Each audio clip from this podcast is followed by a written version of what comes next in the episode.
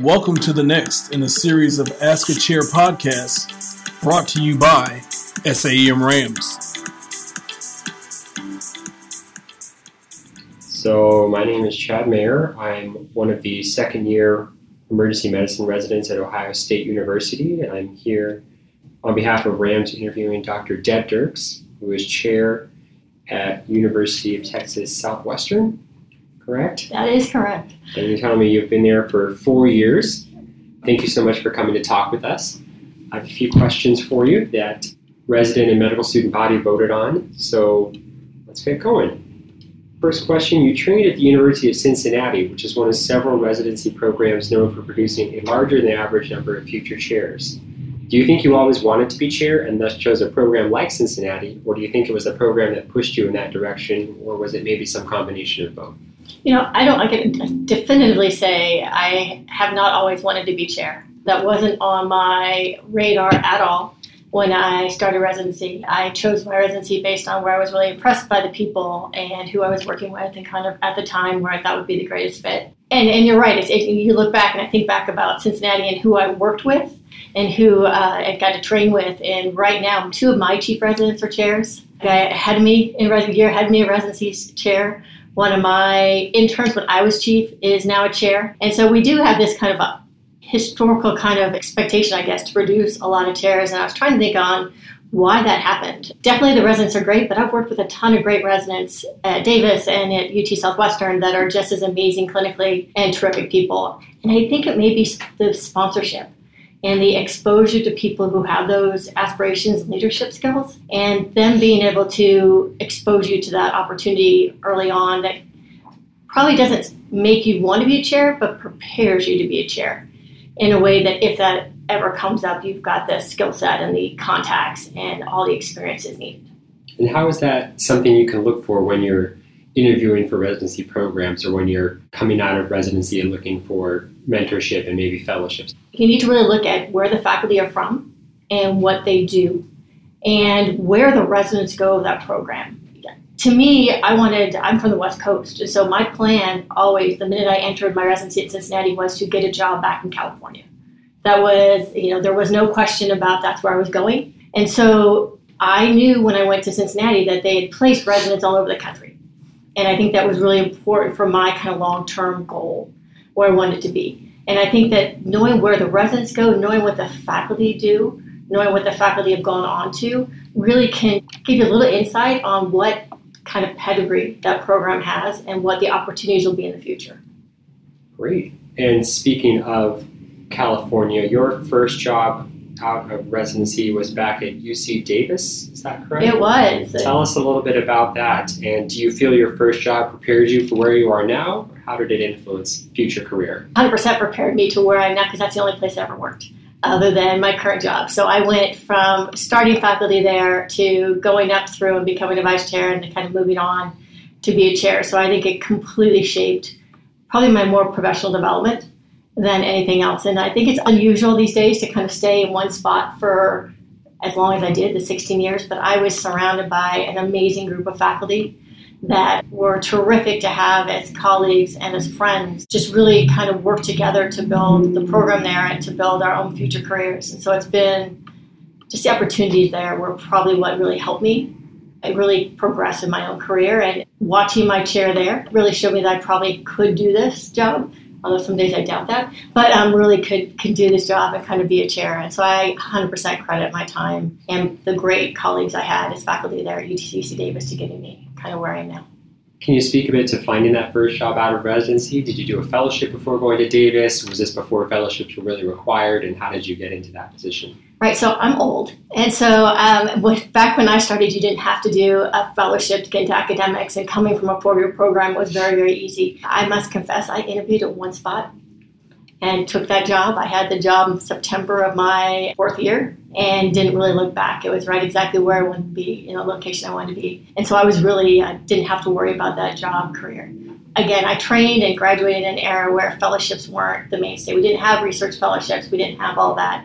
And so I was able to take advantage of something that UC Davis offered, which was a sabbatical, to go ahead and six to eight years after I started, go ahead and get my degree for research and go back and get a master's in epi which was really helpful for my research career and kind of at least puts me a little on par of everyone who's graduating now as far as my research knowledge and stuff. So I was fortunate enough to be able to do that. And that was at Harvard, correct? That was at Harvard. How do you feel taking a pause a few years into the career affected the career? Did it jumpstart it? Did it put some things on hold? Is there room for people who aren't sure what to do, go in, do some training, and come back and get a fellowship or more advanced degree later? So I think it was a perfect thing for me. Again, I didn't have to have that degree to get the job I wanted. But by working in research for a few years and kind of developing my own kind of niche, I knew what I needed to know and I knew what I didn't know. So going into a training program when you already have acknowledged your own weaknesses really makes it much more valuable So I could go into classes and into coursework and develop, you know, colleagues during that school time that had my same interests and could help me. And so I really think it was probably more of a jump start. I think also I had my first daughter March of my fourth year residency and my second daughter about 18 months later. And so for me, I put family out first for those first six to eight years of my career as far as really had to balance work family. And then by the time they were old enough, six, eight, it was easier for me to go away for a summer, get my training, go back, and then go back another summer. And so for me, it was a perfect balance of kind of jump starting my career, but also balancing work life. And I think that's a huge struggle that many residents feel, especially those with families. Your particular research interest is in the early management of acute coronary syndrome and the intersection of gender along with cardiac biomarkers. How do you think this research has influenced your career as chair and vice versa? You know, I think that my research interest was really stemmed from when I was a resident and given opportunities. And so I'm not sure my research niche has really developed me as a chair, but it's shown me the value of mentoring and providing faculty opportunities and making sure that exposing people to things that they can run with. You know, I'm forever grateful for Dr. Gibler at Cincinnati for when I was a resident saying, "Hey, do you want to do this research project with me?"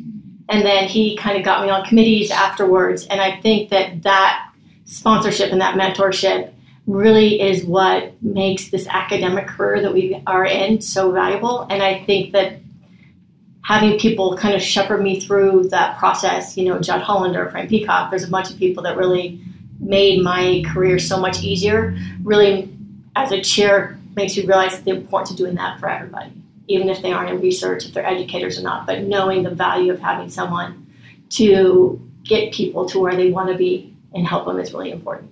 What advice do you have for women in particular who may struggle to find their footing in an ever changing, though largely still male dominated emergency medicine administrative world? I probably am one of the more least feminine chairs. I like sports, I like beer, I like, you know, all that kind of stuff. So for me, I honestly don't didn't have never looked for a glass ceiling, and that's so I don't think I've ever seen it. And I think that part of it is believing that you can do it and believing that there is no barrier is really important. I think that as women, sometimes we put our own restrictions on us, and the fear of failure can sometimes limit what you do. On the other hand, I'm very cognizant of the concern people have that there are gender disparity and making sure that what we do within our department is transparent and that there is no gender disparity within my department, things I can't control, and that I provide opportunities to everyone, whether that means figuring out innovative ways for them to balance their career life or to get them on committees that I think would help them in the future. And so I know that there are glass ceilings out there. I'm cognizant of that just for me personally. I don't think I've felt them. How do you think advanced degrees such as an MBA or in your case a master's in public health from Harvard are crucial to a career as a chair? If they're not or if they are, and how do you feel your master's degree has helped your career? So I think my master's degree was important for my research. I think it made me much more confident and comfortable in the analysis and skill set and language I needed to do, use to speak with researchers and colleagues in research itself. The MBA and being a chair, I'm not sure yet. I did take some courses before I took got the chair job so I can understand the lingo. Still think there's a value and read a ton of books on team development and developing successful teams and how to hold meetings and all that self-help things that I think are important to let me kind of understand how people think. I think the MBA is probably going to be more important based on what I decide that next step is going to be in my career. And I'm not sure what that is yet. Hopefully, I'll grow up and figure that out eventually. But uh, right now, I don't know. And I struggle with that a lot on whether I should do an MBA or not. Not for now, but for the future. What advice would you give for residents who are near graduation considering academic jobs? What should they look for in a department chair such as yourself? And specifically for women, what should they be looking for in a department that may help them advance their research or other academic niche or career? I think for women, looking for a department that has women in leadership. I think that really shows kind of the mentality of the department, how the structure is, and the opportunities that are going to exist in the future. I think that really will balance out and make and give somebody a good idea of what the future direction is. I think for what you should look for in a department, and, and I guess a department chair, is someone that is willing to focus more on your career than theirs. I think that that is one of the traits that I, I told myself when I was going to be a chair, I, I wasn't even going to consider it until I was ready for this not to be about me anymore. That my research is second, you know, is, is on the back burner and it will have to not be in the forefront. That it's all about my joy and my accomplishments are on the accomplishments of others. And I think that as long as you work with someone who has that mentality, that they're going to be want you to succeed as much as they want anything else. I think that's really important. I agree. That does sound really important. So you help run emergency departments at both Parkland and UT Southwestern University hospitals while doing research and being a nationally recognized leader. What is your typical week like? What is your balance between academics, your own research, running the departments, clinical shifts, and two daughters? Yeah, yeah. The, the, um, the, the two daughters come first, or at least I think so. I think that, so I've only worked night shifts since my second daughter is born, and she is 18 and a half. So I have stuck to night shifts. So my typical clinical schedule is I pretty much work every Thursday night or I work weekends. My work week will usually be meetings Monday through Friday, and then Thursday, if I work a night, it's about an 18 hour day for me. And I'll go home and I will sleep till about one or two, and I'll have some meetings Friday afternoon if I have conference calls. And that's kind of that's work for me. And as crazy as it is, I'm not sure it's good balance for everybody else. But that kind of strategy for my career has let me be what I want to be, which is there for my kiddos when they want me and want to talk or need homework help or goodness gracious need dance help, which I I'm horrible at, but you know, all those kind of things that they want me to go to. That's been my foundation is just night shifts and trying to balance my work with the kids' schedule. Research, I really try to get done to spend one day a week on kind of my stuff, whether it's writing chapters or committee work. My dean, when I took the job, said, look at mark off a day. And I did, and that lasted a week. And so I think that that is my biggest frustration is that I could probably be more productive at research. It's just finding the time and then when I have an hour, not wanting to like chat with other people or see how things are going or let other things enter it. So probably my research is one of the things I struggle with most.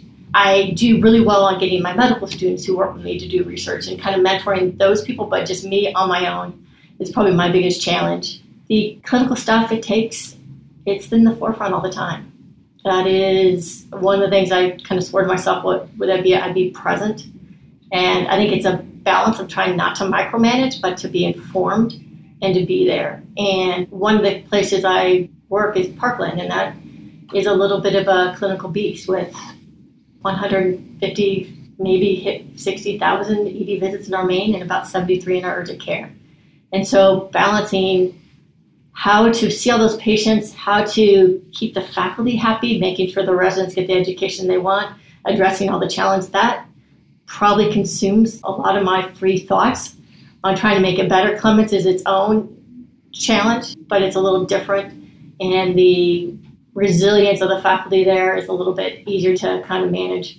Where Parkland, there's just a lot of balancing way too many patients for way too small space and trying to make sure it's a good, decent clinical environment. So if I had to say, I spent a lot of time worrying more about Parkland and the residents and the faculty and how they're handling things. I understand that. One of the big themes that's emerging, I think, in the last couple of years is wellness at all levels. How do you manage wellness at a location that huge? It's been a big challenge. We've had department meetings and discussed wellness, and we're going to create a wellness committee, and we've held wellness events. Yet, when you get people in a room and have them talk about wellness and what would help them, you know, with that, it all comes down to the clinical environment. And so you'll get five or ten ideas about things outside, But the, the discussion goes back to the impact on our clinical environment and how that impacts our overall well being. And so that's a struggle because when you're working at a county hospital, the resources and how much you have and how you can try to do things is a little bit, your hands a little tied. And so that is something that I spend time trying to do silly stuff like put in the budget. I need coffee. We need coffee for the residents and faculty. They can't go get coffee. Let's have coffee for them. And, you know, I've learned from Jeff Kline's done it in their hospital, but I threw out the idea of let's have wellness dogs, you know, come through the department, just put a smile on somebody's face. And so trying to figure out innovative ways just to bring a little bit of joy during a shift may be the best thing I can do. Because I think a lot of the other components are overshadowed and people are just miserable in their clinical shifts. It's a very tough question, one that I think several committees here will be trying to address. Yeah. But I think anyone's really wrapped their head around how to define it or how to take it on directly. Last question I had for you sounds like you're a very busy chair and mother researcher, but you said you mentor some medical students. What should we be looking for in mentors, and do you think that we should be afraid to approach any particular faculty to be our mentor? I think the biggest challenge is finding a mentor that can give you time. And so, as long as you have someone that's committed to putting in the time in with you, I think it's a good relationship. But I think understanding what those expectations are up front and understanding as a student what your ability to self motivate through a project. I had some terrific med students that I work with, and they knew that my door was open. They had a question, they came in. But on the other hand, I wasn't going to do everything for them. So, you know, enrolling and stuff, they'd come in and we'd talk about their challenges. If they had any, we'd talk about their issues with the methods. They wrote the draft. And so I think that because I don't have time, I'm not the mentor who's going to do everything and say, here, you sign here. I've just done all your work. But working with students and just making sure that they know that this is what I expect from them, but I'm going to have my door. Do not hesitate to come say hello. I think really worked. We both got what we needed out of the relationship. And so I don't think it's really who your mentor is, it's what they're going to offer you that's more important. Well, thanks so much for taking some time to talk with us. Again, this is Chad Mayer for RAMS interviewing Dr. Deb Diercks from UT Southwestern, and thanks so much for your time. Thanks.